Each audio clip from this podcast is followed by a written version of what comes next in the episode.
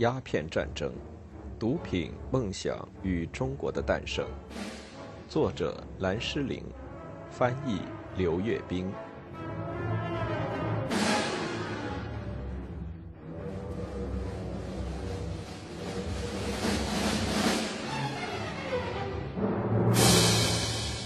英国人尽力显示他们是文明的，在战场上彻底击败中国人之前，他们力图把自己的要求告诉给中国人。在整个七月份，在中国东部沿海几个不同的地方，英国舰队几次试图把帕麦斯顿的照会递交给中国皇帝，但都没有成功。第一次发生在七月二日，英国军队把舟山的防御工事炸成一片瓦砾之前的两天。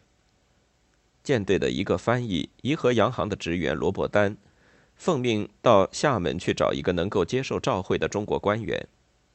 迎接他的先是一片威胁性的震耳欲聋的不行的吼声，接着是射来的一支箭，他猛地趴在船甲板上躲了过去，再接着就是枪弹炮火。最后他知道这项任务是不可能完成的。像通常一样，英国人和中国人对这次事件的技术是不一样的。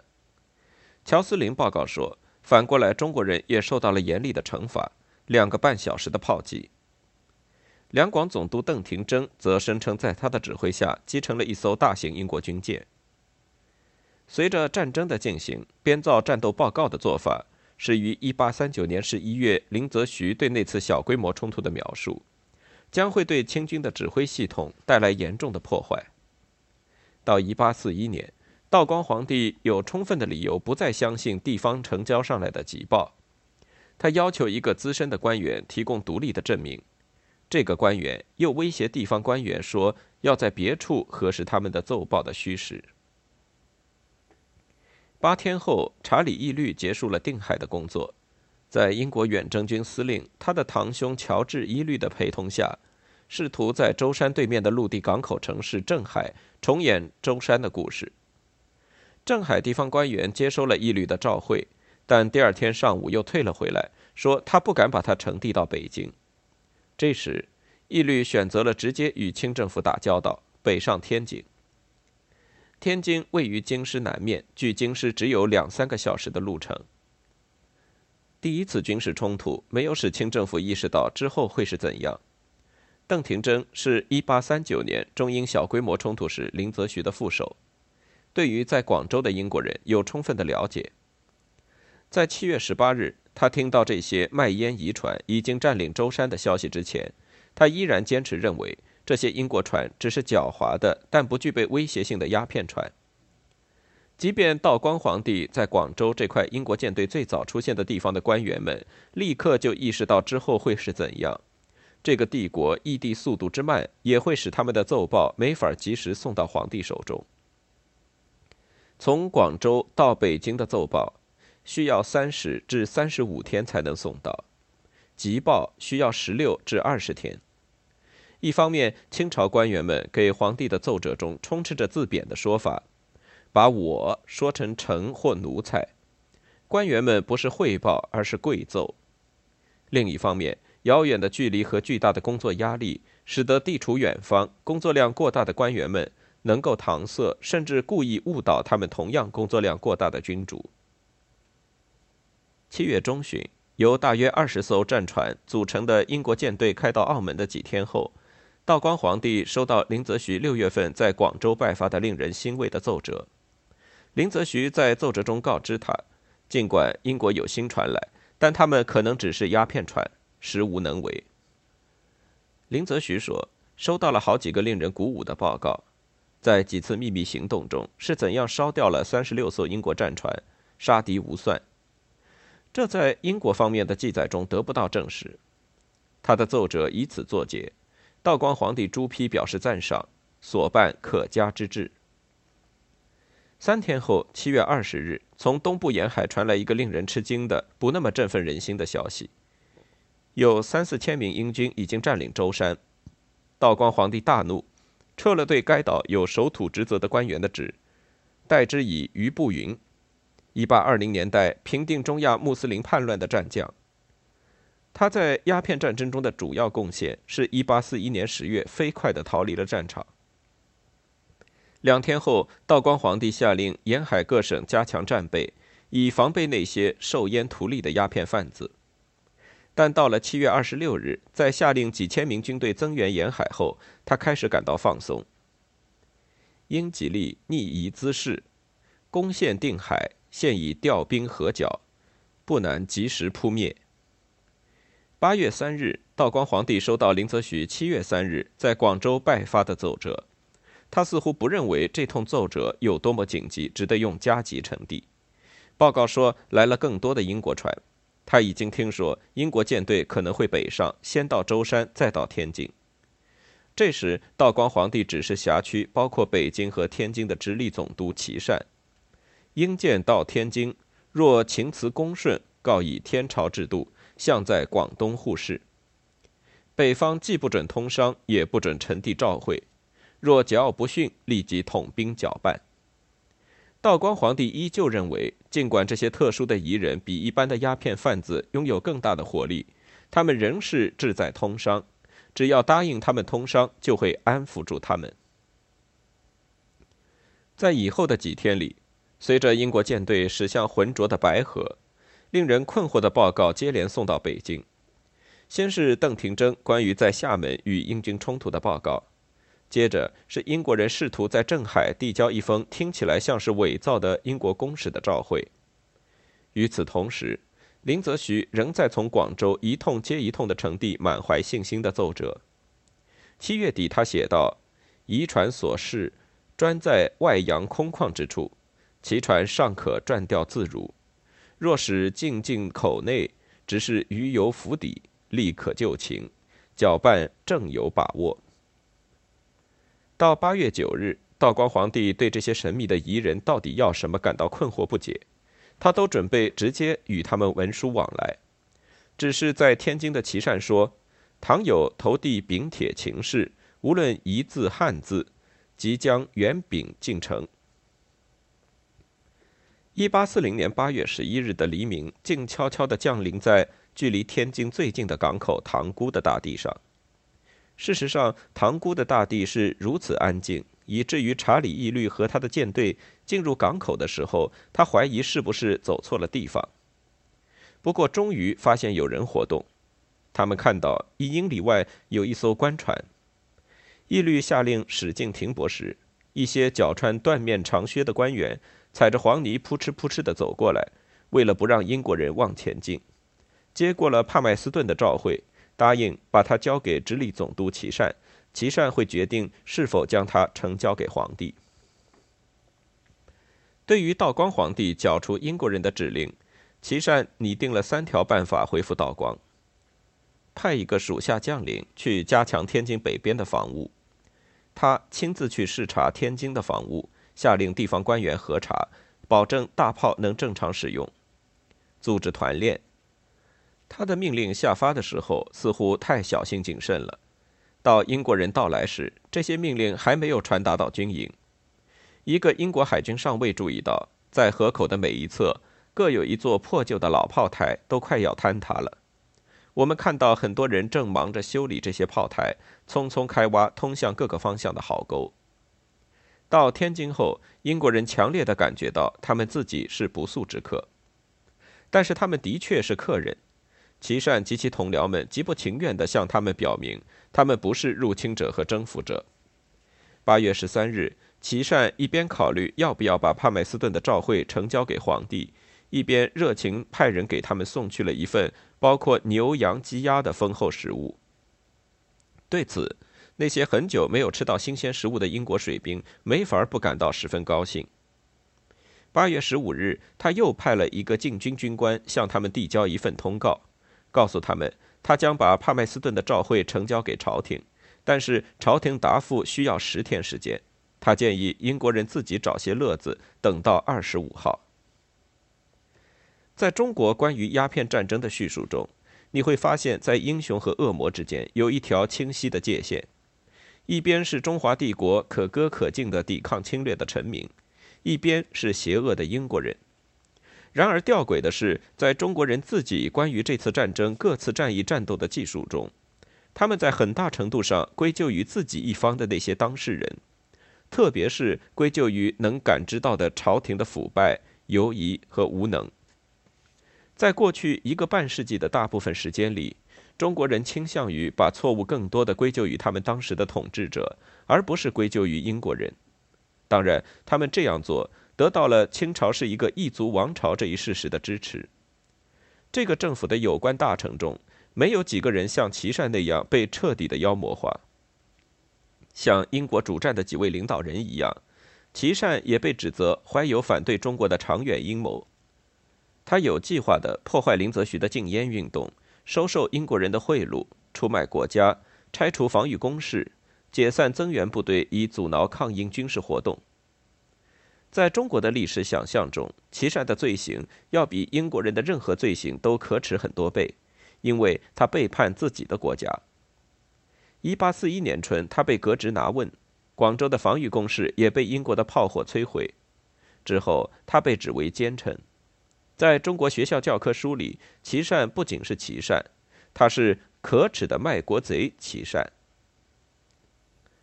说琦善是卖国贼未必真可信。琦善一七九零年出生于一个满洲世袭贵族家庭，七世祖恩格德里是努尔哈赤的心腹之一，他则声称是成吉思汗的后裔。一八零八年，托庇祖先遗英，获任令人钦羡的刑部官职，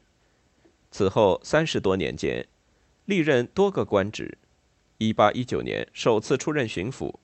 一八二一年再任另一省巡抚，一八三一年成为富裕且几乎一直平安的京师地区的直隶总督。无可否认，这一简历省略掉了他任职经历中那些不太光彩的方面。一八二零年，因治理黄河洪水不利，他丢掉了他的第一个巡抚职务。一八二七年，又因修治通向京师的漕运水道犯有重要过失，被革除江苏巡抚职务。不过，由于皇帝的亲自干预，每次他都被保全下来。到一八四零年时，琦善犯过许多错误，但与林则徐不同，由于他享有皇族待遇，每次都能逢凶化吉。在这个过程中，他还积聚了大量的私财。他是这样一个人，阅历丰富，广有人脉，乐于承担重大任务，完全能指望因其人享有豁免权而能救他于困境之中。这就是一个个人利益与那个制度休戚相关的人，这使得他不可能背叛。一八四一年冬，谈判破裂，到了皇帝处分他的时候，他被抄没的财产据传十分惊人，有藩银一千万元、房屋三百四十间等等。务实的历史学家要问，英国人给了他什么东西，使得他要背叛大清？琦善没能挫败英国人，不是因为被他们收买，而是被他们搞糊涂了。一八四零年秋，道光皇帝询问他英国人为何远上北方，他告诉皇帝说：“伏察英夷，诡计百出。”如专为求通商贸易，该逆夷岂不知圣人天下一家？只需在粤垦商，何必远来天津？如欲欲垦恩师，何以胆敢在浙江占据城池？八月十九日，道光皇帝终于抽出时间批阅帕麦斯顿的照会。后来证明，对他来说，这是一个忙碌的星期三，有几项十分重要的决定要做。其中一个是修治东北防务，距离广州大约一千五百英里，是与英国发生冲突的重点地带。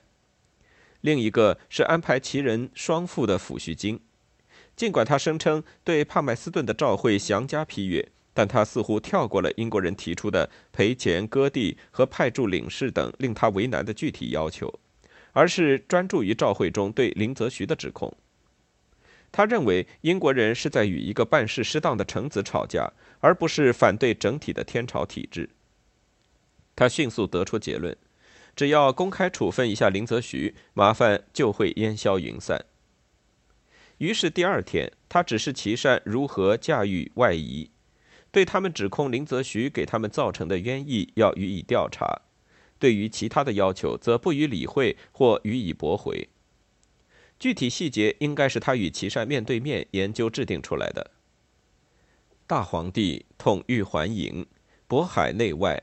无不一视同仁。凡外藩之来中国贸易者，稍有冤异，立即查明惩办。该统帅依律等，助己反诏南还，听候办理可也。关于如何处理反抗清朝统治的叛乱，也就是逆，这是当时中国几乎每一种关于这场战争的材料中对英国人的定位。帝国的传统给了道光皇帝两个选择项：剿或抚。在位于紫禁城西门内的中国第一历史档案馆，道光皇帝关于鸦片战争的军事谕旨归存于剿捕党。一八四零年，道光皇帝对英国人选择了巡或抚，是自觉地习用了汉代以来的羁縻政策，用施恩的手段来控制桀骜不驯的外国人，以避免不必要的代价高昂的战争。但对皇帝来说，抚并不是承认自己软弱或屈服，而是另一种形式的控制，尽管是一种家长式的控制。他后来分析说，英夷如海中惊愕，去来无定，在我者七省戒严，加以隔阳郡县，俱当有备。终不能我武为阳，扫学黎庭。试问内地之兵民，国家之财富，由此消耗之理乎？好在彼志在通商，又称夙渊，是我办理得手之机。八月三十日，琦善穿戴的优雅得体，身穿绿色丝绸礼服，脚穿白色缎面长靴，头戴花翎凉帽，在天津炮台下匆匆建造的丝绸衬里的黄色大帐篷里，亲自安抚义律。他的策略是互惠性的，给予英国人大量的礼物，无数的恭维和友谊的表示，使得他们感到羞愧，不好意思再发动战争。用充分展示的魅力攻势来解除他们的武装。他可能不知道，义律在一八三四年第一次与中国官场相遇时，脑袋上被重重地打了两下子。但是琦善热情的态度似乎是为了让对与清朝官僚体制打交道不抱什么期望的英国人感到一丝惊讶。义律已经习惯于被帕麦斯顿小瞧，被鸦片贩子嘲讽，被林则徐教训。在他的清方谈判对手中，他发现琦善如此善解人意，因而他相当满意。他回忆说，态度十分自然和沉静的琦善非常谦恭有礼地接待了他。琦善接受了英国人对林则徐的所有指责，在义律看来，他还偶尔表现出显然大权在握。义律不禁对他大为称赞，说他是这个国家最重要的人之一。在琦善给义律做工作的时候，义律的英国随员们正在大帐篷周围的一片小帐篷里大吃大喝。一个上尉回忆说，他们吃的有精美的牛羊肉、燕窝汤、海参和蔬菜炖肉，花样和数量之多，给这场盛宴以新颖和奇特的气氛。在后来的交谈中，琦善把注意力转向查理义律的堂兄乔治伊律，称赞他才能杰出，有阳刚之气，有清晰的洞察力。琦善给道光皇帝的奏报却与此相反。其中对英国人没有什么赞赏之词，而是说英国人对他们自己的卑劣行径似有愧恨之心。如果向陆地上发动进攻，他们只能开炮轰击，别无所能。来到天津的英国人却持有不同的看法。喝完燕窝汤之后，义律的随员们八月三十日当天开始四处游逛，看到了过去几天里清军匆匆建造起来的临时防御工事。发现这些工事极其简陋，十分可笑。用两个六磅炸弹和几百个雷，它们随时就会落入我们手中。在六个小时的会谈中，除了琦善的奉承和承认林则徐错置失当，对此琦善乐于承认，因为他好像把林则徐看成是有野心的麻烦制造者，且参与了他在一八二七年因江苏河工大案而蒙受羞辱的那个事件。义律所获甚少，尽管琦善没有做出任何的承诺，他还是让义律觉得达成了一个令人满意的和解是有可能的。他一边声称对皇帝来说，赔偿鸦片烟价既不合理也不公正。一边又暗示说，道光皇帝可能会改变主意。他信口开河地忽悠义律说，需要更多时间来好好考虑这个问题。皇帝陛下已经决定派一个钦差大臣去广州，证明朝廷处理问题是仁慈的、平和的。义律向帕麦斯顿坦白说，如果他粗暴地向琦善施加压力，会如何地感到不好意思？他又是怎么做的？从而没有引起这位总督的恶感。英国全权代表将要与这位总督会面于广州。简而言之，琦善用花言巧语和海声敷衍搪塞了他。略微考虑之后，义律兄弟同意回到广州。无论是道光皇帝还是琦善，都为他们应付英国人的技巧而洋洋得意。道光皇帝宣称，骗言骗纸远胜十万雄师，所晓谕者委屈详尽，又合体统，正兴嘉悦之志。当琦善得知皇帝对他的奖赏是交给他一个很是棘手的工作时，他想必是很不高兴的。这项工作就是去广州接替林则徐的钦差大臣一职，完成与英国人的谈判。然而，经过一个半月的谈判，他尽其所能地拒绝对方的所有要求。十月二十三日，道光皇帝收到闽浙总督请求拨银十五万两作为军费，以支付将在东南沿海进行的军事行动的费用。道光皇帝训斥道：“该夷赴天津投递陈词，颇觉恭顺。现在特派大臣傅岳查办，不日即可集兵。邓廷桢等所称该夷猖獗，不知在何处猖獗。”乔斯林勋爵在他的日志中表示同意这一说法。显而易见，这场中国战争，如果可以这样称呼的话，似乎快要结束了。